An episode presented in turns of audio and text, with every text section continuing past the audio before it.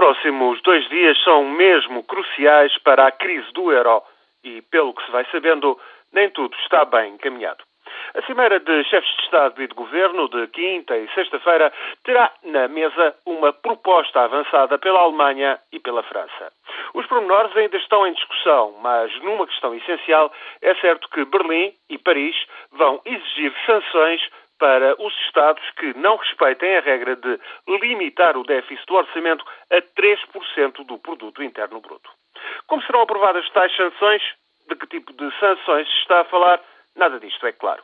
Falta ainda saber como é que os 17 países da zona euro vão articular alegadas políticas orçamentais e fiscais comuns com os demais 10 Estados da União que não integram a moeda única muito nebulosa, é também a aprovação de mudanças de maior às regras de funcionamento da União Europeia, sem que tal obrigue à ratificação pelos Parlamentos Nacionais ou através de referendos.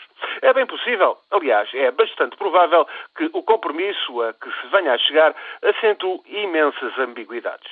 A perplexidade dos eleitores contribuintes vai também fazer-se sentir quando for anunciado que, em caso algum, voltará a ser exigido aos investidores privados que assumam perdas em situações de reestruturação parcial da dívida de um Estado, como aconteceu com a Grécia. Essa exigência, imposta aliás por Berlim, acabou por pôr em causa todo o mercado da dívida soberana e agravou substancialmente as dificuldades de financiamento de países como a Espanha e a Itália. Dificilmente os eleitores contribuintes irão, no entanto, acompanhar a lógica que obriga à salvaguarda do respeito pelos contratos com entidades privadas, mesmo que isso obrigue a maior esforço das finanças públicas. Neste particular, será imensa a margem para a demagogia. Seja como for, na madrugada de segunda-feira, a abertura das bolsas na Ásia dará o primeiro sinal de como foram vistas, sobretudo, as soluções para financiamento de emergência à banca e aos Estados com problemas nas suas balanças de pagamentos.